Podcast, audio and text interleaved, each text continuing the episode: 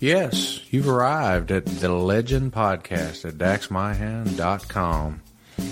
How did I become a legendary sports figure? How does anyone become legendary? It starts with a coach. Join us as we have conversations with coaches of all ages, experience, and expertise, and find out what does it take to lead athletes to legendary status.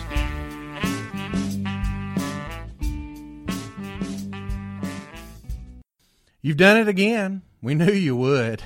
You've listened to the podcast before and you're back. Welcome to DaxMyHand.com. Got a story today of biblical proportions. The question I ask you what if David, instead of slaying Goliath, became Goliath? This is the story of Burlin Brower, the coach at McCracken County. The inaugural season of McCracken County High School, they won the Region 1 championship. Why is that a big deal?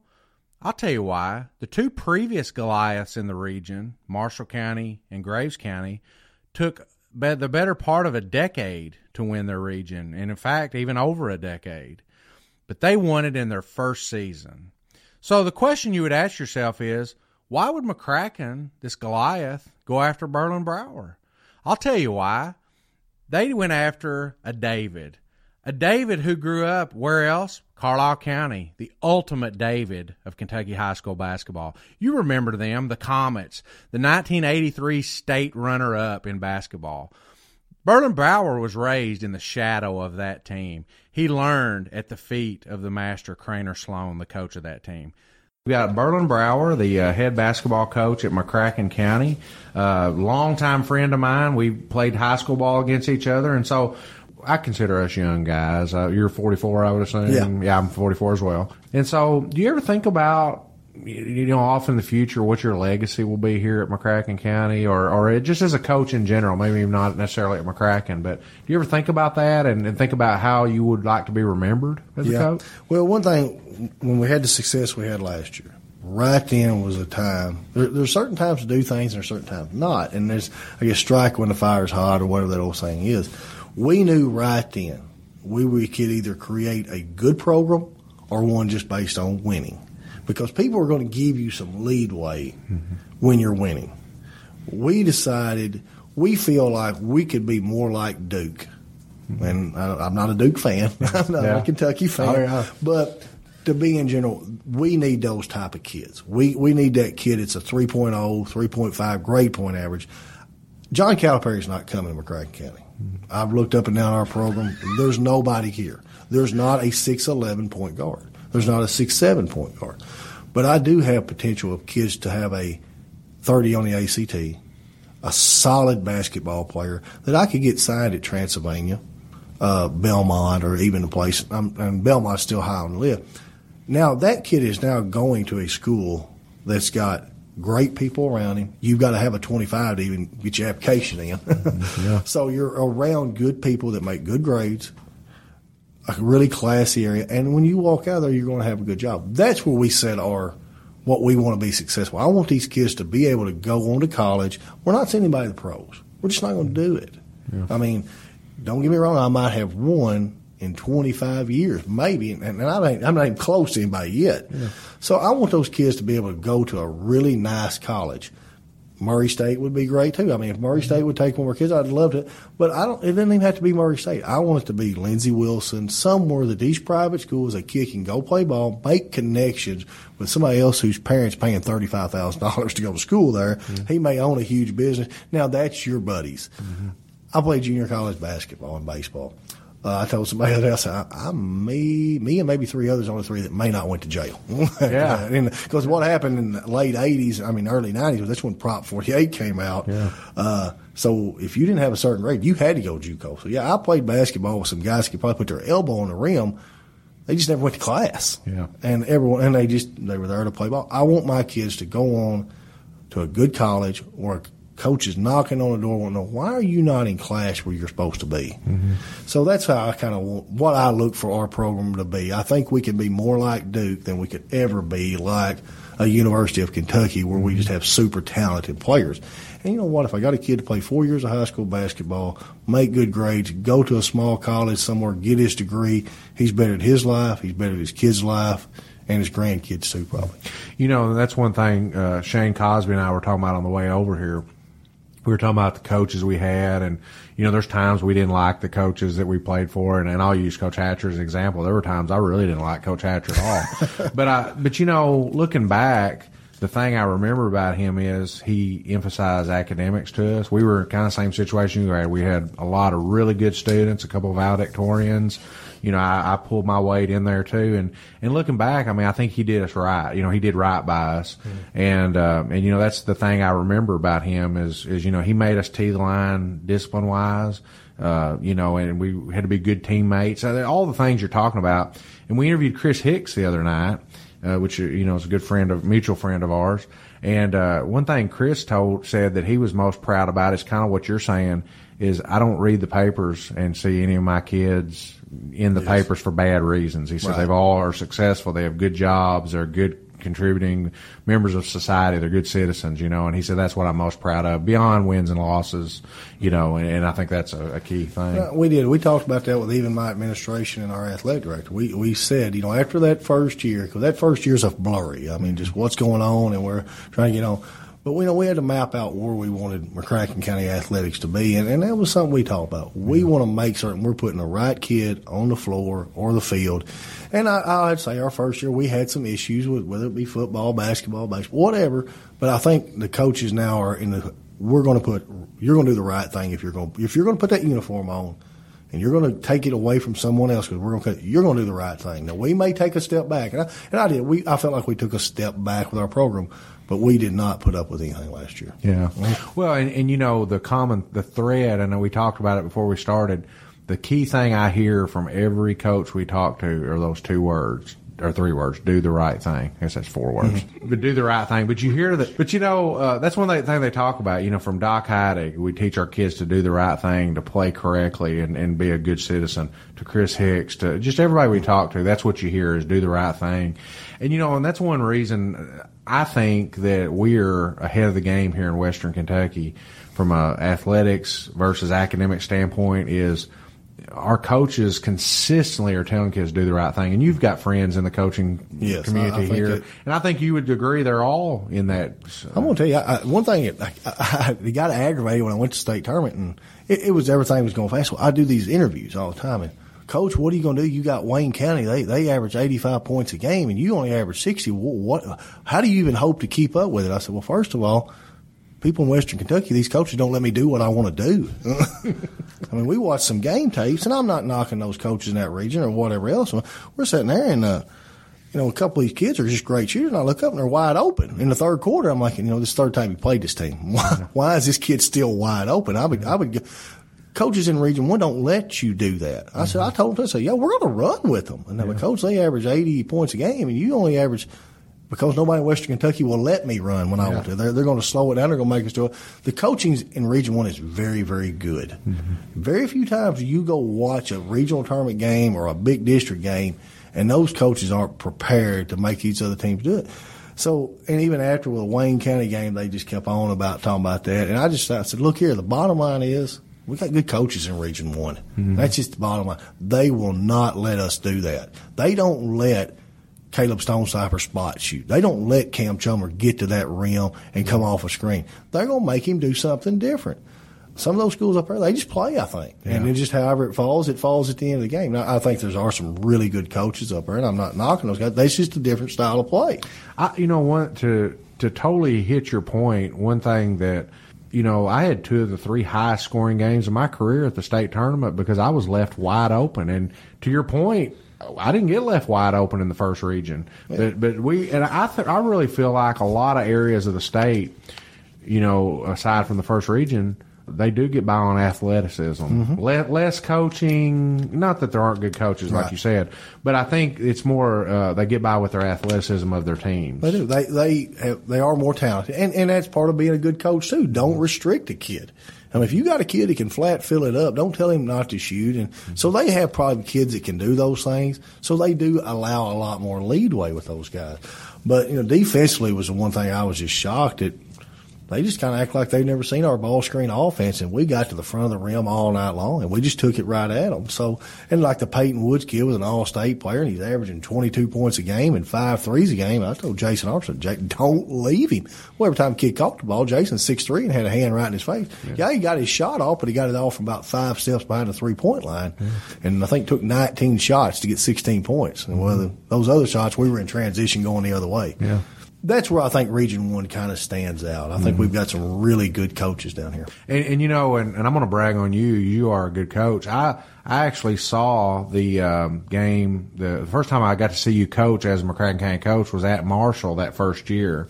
Uh, I think you guys lost maybe in overtime lost to overtime, them. Yeah. I remember at the end of the game, y'all had the ball, or maybe it was in overtime. You had the ball uh, didn't didn't take it to the hole and settled for a fall away three. Right. And then you know you get in the regional final. I'm sitting in the stands and I've got I had my orange on. I'm yeah. I, you know I've got to disclose that. I was kind of in a win win situation because you know if Marshall wins and that's great, that's my school. But if you win and I think I sent you something yeah. text or something to congratulate me because my friend won the regional yeah. championship. I think that's awesome. But I knew at that moment we were yeah. that you were going to go the hole, and you, all went to the yeah, hole, and we, Cam hit the shot. Yeah, Cam did, and when that was something we talked about. We we pulled that earlier, and, you, and the thing was, we won our district tournament the same, or not not the district tournament, the last big district game. Us and St. Mary's were tied. Who won it? Got the number one seed, and it came down the last play. Hey, we come Cam off a ball screen. He's just attacking that front of the rim. They had to foul him. Mm-hmm. Well, he hits a free throw, and we end up going to win that game. Yeah. But you're right, we did that, and you know it's uh it's like you say, you got to make adjustments, mm-hmm. you know, and and that's where you can tell if your teams are getting better as the year goes on and on, yeah. and that, that, that still lays a lot on a kid. I yeah. mean, we all coaches teach a lot of stuff, but will that kid really take it in? That's a key item. Mm-hmm. So let, us talk about younger player development, maybe down into middle school or, or before. Just well, one thing like I say, I'm, I'm not only my coach, I'm also raising a son, and and and being a coach and sitting to see things from a different perspective. But I tell you what, as being a parent has helped me be a coach too. Because, you know, I, I want, I'm, I'm different. You coaching my son. I, Dax, if you coach my son, hey, give it to him. He'll be fine. But I try to, I don't want anybody, I wouldn't try to coach a kid the wrong way and, and belittle a kid. I mean, some coaches used to be a pretty, a lot different now. I mean, we used to meet them and buddy, you were letting them have it and the whole stands were seeing it. Those times have changed. You know, if I'm really mad, it's usually I'm now, I'm to lean down by your ear and I'm to, let me tell you something take care of the ball and quit just being worried about your own points or something. You know, times have changed about that, but the development too with kids coming through, I think we everything's like it's society. We want it right then, right now, and uh, basketball and sports are not that way. And uh, I kind of kid about some of you know I, I was never very rich or anything growing up, and maybe that's why some of these schools like Carlisle and them, some of those kids that's all they got some kids are used to just, and parents too are used to on a credit card down getting what they want. I'm, you know, it don't work that way in sports. You can lay the credit down card all you want. When you go to the batter's box, you just got to hit the ball. Now, don't get me wrong. The credit card can buy you more hitting lessons, but if you don't work hard at them, it doesn't matter. Same thing. It can send you to basketball camp. I, I've seen parents, they'll send kids to camps all over and their kid comes back, they're just they're the same way. But mm-hmm. parents have to realize too, it's not just about going doing something; it's about how you do it, mm-hmm. and and the techniques and, and like shooting is a big thing with me right now, and because uh, I wasn't a great shooter, and you were, mm-hmm. so you understand too. And I tell those parents and even our younger kids, get the correct form as a young kid. It's almost impossible for me as a high school coach to break a habit as a freshman create a new habit and you be good. Mm-hmm. Oh, you might make a kid that's a bad shooter into one that'll still make one that you may have to guard. Most kids that got good form, they end up being better shooters than these kids that you're having to try to fix. You know, Burlin, let me interrupt you real quick. You did mention that I was a good shooter, and I was. However, um, the thing that I didn't like was the defense. Mm-hmm. you know, what's the point, really? but no, let me. Uh, uh Talk about you just mentioned uh, someone that we both knew, Jason Hannigan. Talk about what you, you told us about him as a, a middle school player. I remember Hannigan was like a couple years older than me. He actually played with, on the same team with my brother. And Jason, I remember as an eighth grader, he wasn't very good. I always sat at the end of the bench because at middle school games, I was I was actually a sixth grader. I played on a seventh grade team, so I was there, and and Jason and I were buddies or whatever. And my brother were really close. Well, Jason could he had good form, it just didn't go in. Mm-hmm. Well, by the time Jason was a freshman, he was still just okay. He just kept battling through it. Most parents by that time, you're not getting to play. You might as well quit, move on to something else. Well, Jason stuck in there. Well, about his sophomore year, well, that shot started falling more, but he always had good form. Mm-hmm. Well, by the time his junior year, he could really shoot it. And by the time he was a senior, I remember him dropping almost 30, 35 or 37 on Tilghman, and that was before the three point line. He was shooting from the hash mark a lot of nights. And Tilghman was just full of Division One athletes oh, in many yeah. sports. Donald Tivis and all that bunch. Yeah, oh they gosh, were loaded yeah. them years. And but you know, then Hannigan goes on and signs to play college back, up being all purchase player, signed at Berea, and he could score. And it was all dealing with because he had good form. And eventually that came. And right now, if you go out and shoot the ball the right way, a kid probably not going to go in. And the other thing is, you're not going to be shooting any three pointers. Mm-hmm. No kid is probably strong enough to shoot the ball one handed from 18 to 19 feet. Let, let, me, yeah, let me jump in on that. That is a, a huge pet peeve of mine because, you know, I, I was a shooter. That was kind of my, my deal. And I've talked to my son about it. As I explained to him, we didn't have the three pointer until we were juniors. And I never really shot outside of about 10 feet at any point prior to my junior year and, and I think and I think you'll agree with me here. The key is uh, start shooting close to the basket, get your form correct, and then move your way out right. when you when you can shoot at that level or the your strength when your strength catches up catches up yeah. with where you're at as a shooter. Right. Do you agree? Well, everybody understands you, you shoot a basketball with one hand. You don't shoot it with two. So if you if you ever get to thinking your son is ready to shoot three pointers, take him to three point line, put a ball in one hand, tell him to shoot it, and see how hard he has to chunk it. If he's still having to chunk it, that means he's having to use his other hand now to get it off. Mm-hmm. So tell him to scoot in. yeah. But uh, I tell you, I heard a story one time at, and uh, about Travis Ford, and they said his daddy wouldn't let him shoot on until he was in sixth grade. He wasn't allowed to shoot on a ten foot goal. Really? And you think about it, and that's the first thing I did with mine. And my son's still not a good shooter yet because he's I don't know if he ever will. he may have to be in my genes, but uh, I, I kept a goal in the house, and it's probably maybe five and a half, six foot in the garage, and that's all he shot on while he was, you know, K through mm-hmm. fourth grade. And he just out there, he kept it in the garage, so when it was bad, he'd get out there and shoot in it. And we do, we still keep our goal low now. I mean, he still plays on 10 foot goals because they, Bottom line is AAU tournaments on the weekend, they're not going to change that goal up and down. They're just not going to do it. So they just leave it up, and every first grader through sixth grade plays on a 10 foot goal. Yeah. But that's all about money, and that's mm-hmm. where we're running into a lot of issues too. That's one thing that comes up a lot with parents, and I know one thing I've had to grapple with that we never dealt with was was AAU teams at young ages. You know these these weekend tournaments. And I'm and I'm not asking you to bash them, but but just kind of give us your thoughts on what you think about the amount of ball that kids are playing at younger ages, maybe versus practice. Right. Well, one thing is different is I think um, when I was growing up, and, and we were in Carlisle, and, and we were taking as I said before, three, six, and twelve, and it depended on which way the wind was blowing, whether you got channel three or not. so there was no need to go home and watch TV. So what did you do? We all went and found just pickup games. And one of the f- best things somebody at Carlisle could do is you created your own breakaway rims. You, I mean, we could do it, and you'd have, we'd have places that maybe eight foot goals on both ends, and I'm telling you, you would play until dark. I mean, some people say I don't shoot on a small goal, but you talk about making you aggressive when you're trying to attack. Well, if you can duck on your buddy, and you went, you talk about that all day the next day at school, but we played so much more. Mm-hmm. Now kids don't play as much. They really don't. Now they'll do workouts if you make them. They just don't play as much as we used to because there's just other things to do. That's a big pet peeve of mine. And the other big thing is, yeah, I'm fine with AAU basketball. I'm fine with travel basketball, but let's practice too. Mm-hmm. Let's let's don't play five games on Saturday and only practice one day a week. Yeah, play, sometimes five, play five games on Saturday and see you next week, and we'll play five more games on right, Saturday. Right. Yeah, because in high school we practice five days and we might play one. Mm-hmm. yeah, and then people don't want to practice. This is boring. This ain't fun. You maybe shoot 25 jumpers going to my right, 25 going to my left. I'd rather just go up here and play with the running clock and, and that's it. That I don't like. Yeah. I don't like uh, some other stuff goes on with the AAU where if you're not happy with this team, you don't get to shoot them much. Well, somebody else will just pick you up next week and he'll cater to you. Yeah. Or then somebody else cater to you. No, you do what your coach says and you learn to deal with adversity instead of going from team to team. And that's where you see so much more of these kids now hopping from school to school because they don't get to do what they want to do. Yeah, yeah, I think that's a great point. You know, Chris Hicks the other night made a statement, and, and he referred uh, to something that I had uh, heard years ago about Bobby Knight. You can say what you want about what's happened with Bobby, but Bobby used to make the statement that he wanted his practices to be harder than any game they ever played in, and Yeah. so that the games were easy. And and Chris pointed that out. That's how he coached baseball at Reidland.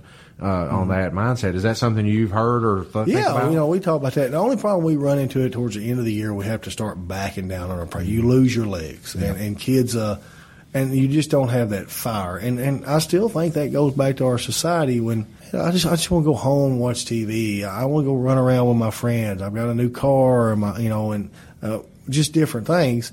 Where that basketball game on Friday night used to be that was the it. I mean, that was the Taj Mahal of everything in Carlisle County on a Friday night.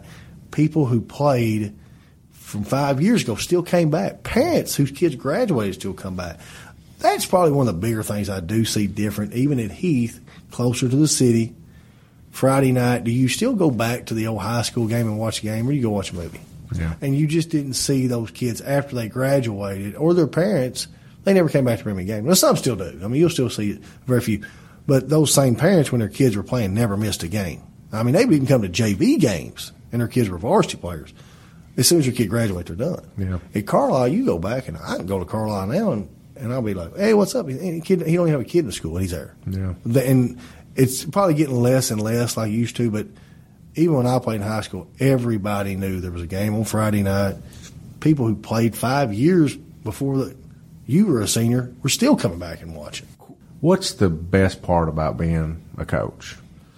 The relationships you make with kids. I, I don't think that's a question. You know, I, unfortunately, I lost a good one a few days ago, and, and it's it's just it just wears you down. I mean, just you just can't. But those kids, you get to know them. Uh, and I tell you, the coolest thing, I, I still say the coolest thing I ever did is, I, is when a kid's gone off somewhere, you just get a phone call from them. Hey, coach, what's going on? Or get a text. My wife gets mad at me. I'll tell you, you're always on the phone. I say, well, Andrew Bear just called me, and he's in Lexington. And he just wanted to say hi, and he and I and I, you know, it's just that relationship you make with those kids that you know it just lasts a lifetime. And I always tell a lot of my kids, you know, now uh, Jason Armstrong was such a special kid to me this year. I mean, just uh, an outstanding individual. He just graduated, just this tough nosed, hard nosed kid.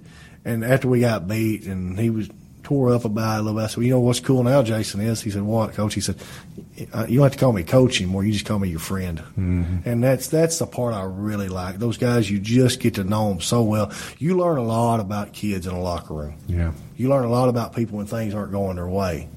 That's what makes athletics, I think, more special than most anything else you do. You learn about people when things aren't going well. It's in essence for a lot of people, it's a second family. That's the thing I, I've noticed. You know, talking about we spoke about Jeff Jackson, which is the most I've spoke about Jeff Jackson in years. uh, I hadn't seen Jeff Jackson in years, uh, and I was at Hoop Fest in Marshall County uh, this year, and uh, one of my friends said, "Hey, you know that guy sitting in the stands over there by himself?"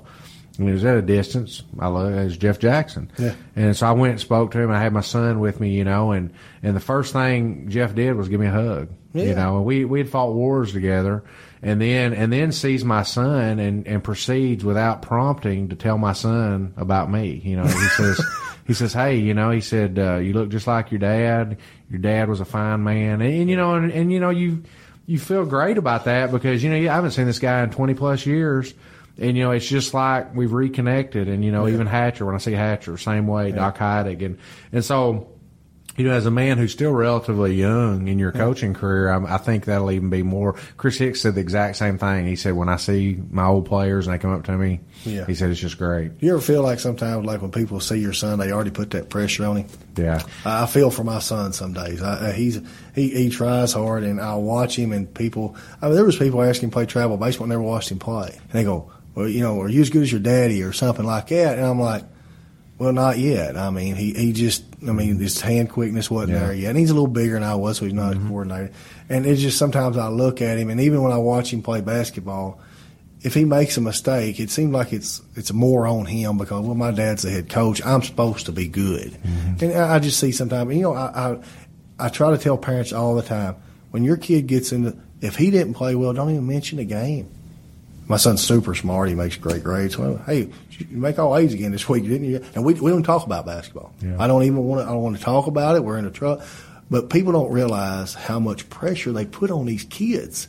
And what I try to tell them is sometimes they're not. Um, kids aren't frustrated because they played bad. But let's be real. Every kid wants to look at their dad and go, I'm living up to his expectation. Some kids, I just look at them and I know because I hear their parents are just frustrated. They, they're like, why ain't he playing more? Why, why don't he get to shoot more? The kids know more. And then when that kid makes a mistake, all that kid's hearing from dad is, why ain't you playing more? I don't understand why the coach don't do this. All they're hearing is, I'm not living up to my dad's expectations. Yeah. And parents don't realize what they do to these kids when they do that. Yeah, they can bash the coach all they want. They can bash other players all they want. But at the end of the day, all these people aren't wrong. Maybe the son's just not good enough. And the problem is that kid maybe just hearing that. Mm-hmm. And I said, there's nothing worse than looking at a kid and just thinking, I am not living up to my expectations. Oh, you man. set your expectations low for your kids. Enjoy every second. I'll tell a story about Tillman Burnett, and uh, I had Jared Jerry was a good player. I mean, he ended up scoring fifteen hundred points. And Tillman to this, Tillman was one of the worst people in the stands to ever do. and when I was watching them in the stands, I thought, goodness gracious, referees didn't like him, but uh, Tillman gets so fired up. Yeah. So when I took Jared in, Jerry was a really good player at Reidland, and I said, you know, Tillman, I said, why don't you get a bag of popcorn and a coke? Go up there and watch your healthy kid play basketball. Yeah. But worrying about anything else.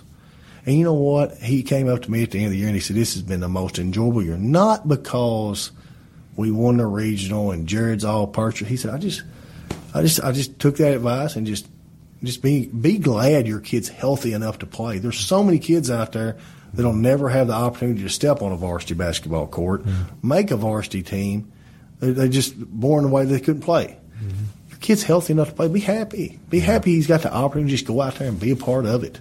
And you know, Burlin, one thing Doc Heidig said that I, I really considered and thought about is he said, you know, the kids know where they stand with each other. Yes. They know the pecking order. They know why they're not playing. They, they know why they're playing. And, and he said, and they'll work it out. And that's one thing he talked about is the parents really just need to back off because the kids know, mm-hmm. you know, the kids know why they are or aren't yeah. playing because that's your job as a coach to let them know why they're not playing. You know, I remember, uh, Hatcher benched me one time uh, over not playing defense, uh, crazily enough, and uh, and so you know I was ready to quit, and you know my dad come and talked to me, and we've talked about this before, but you know he asked me why I wasn't getting to play or why I thought I wasn't getting to play, and I told him why I wasn't getting to play, and it was you know he said, hey, well then I guess you need to do that or quit.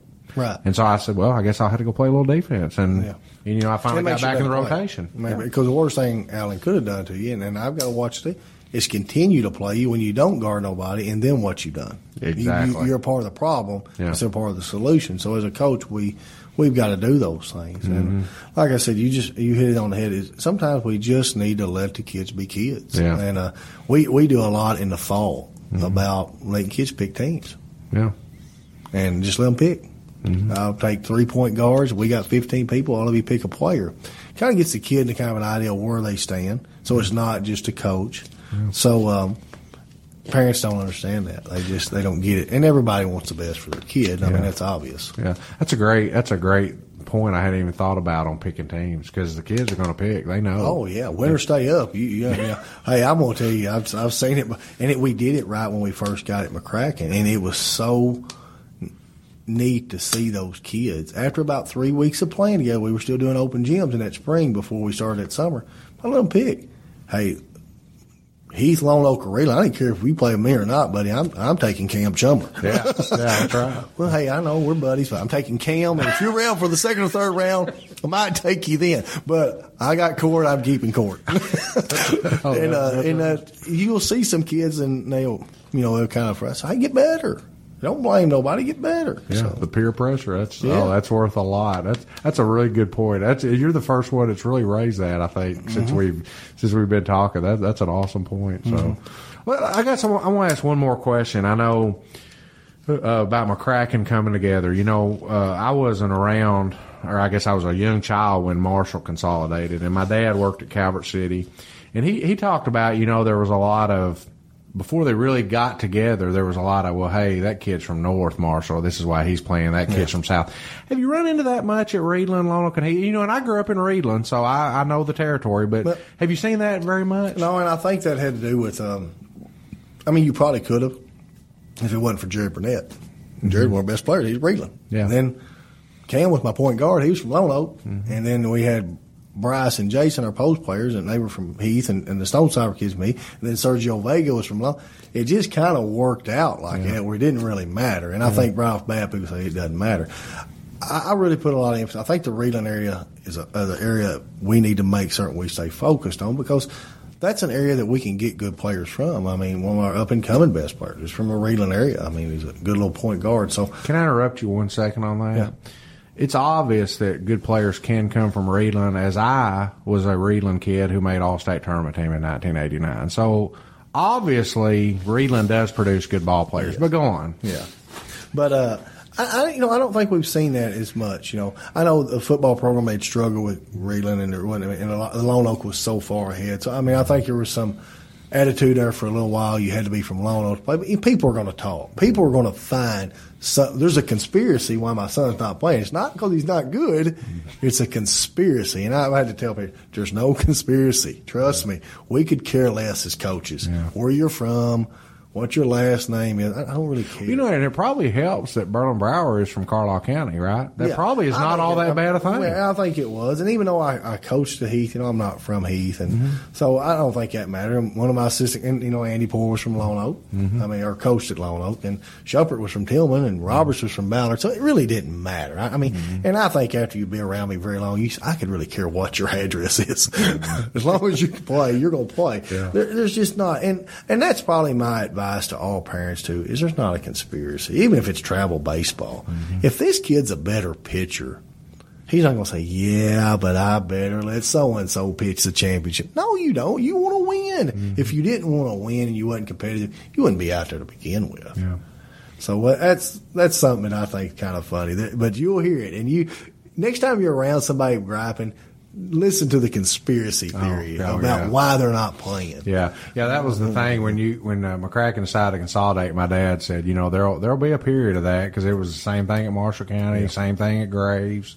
You know, it's all, but eventually you do, it does get together, and and you know, I will give you a lot of credit uh, when I listened to uh, Mr. Condor who consolidated Marshall back in the day, which was really one of the first consolidated schools you know, he talked about it, it took Marshall a long time to get on their feet. Uh, it took them, I guess, uh, they consolidated in 73, I believe. Yeah. And they didn't win a regional until 84, you know, so it was 11 years. Gray- It took Graves what 14, 15 Yeah. years. I mean, they, they consolidated in eighty six. I believe that's right. 85 or 86. one and they the didn't win one till what about ten years later. Yeah. And just yeah. to make a point, Burlin, they never beat me while I was at Marshall County. So Oh, they never did? I didn't never did. that. They Oh. got close. And Well, then- probably a lot of the games were at Marshall, and y'all probably shot a lot more free throws Yeah, than they did. we we let them we let them on into a triple seen that. overtime game. we let them on to a triple overtime game, and a left-handed, you know, blind-headed bomber, you know, sent it to overtime on a three-pointer. But but I digress. Mm. Yeah, but, but uh, that that is something that big part of the consolidation too. We talk about it is that learning curve. Wh- what we're battling now is to those kids were pretty good that first year we did that, but can you compete at a high? A lot of average just makes you average in basketball. Mm-hmm. I mean, now don't get me wrong. In football, if you've got a lot of average, that means you've got a lot of good average players. Uh, because you got to have a lot of numbers. Basketball, you're going to stick five out there. Yeah. So average five average players just makes you an average team. If you got two six nines and a, a good point guard, you can have two guys out there that aren't very good. Oh, you're going to be pretty good. Yeah. So you don't have to have those numbers. Well, and to even reiterate your point, if you think about it, you know, the last undefeated team in the history of the state of Kentucky probably didn't have 50 people in the entire school. Right. You know, Brewers High School. Right. And, Oh, so it takes it- five good ones. Oh, you'll take Kentucky sometimes. They'll run across a Wichita State or something. I mean, it doesn't matter. Mm-hmm. Yeah. You're going to have to be pretty good at those guys to beat them. Well, Burlin, uh, I think we've kind of come to the end here, and uh, man, we really appreciate your time and, and enjoyed uh, you coming on. Uh, it takes a little while to get to you, but I'm really glad we did. Oh, yeah. um, Enjoyed you know, it. and uh, and everything, and thanks a lot. Hey, man, I enjoyed it. Thanks, guys.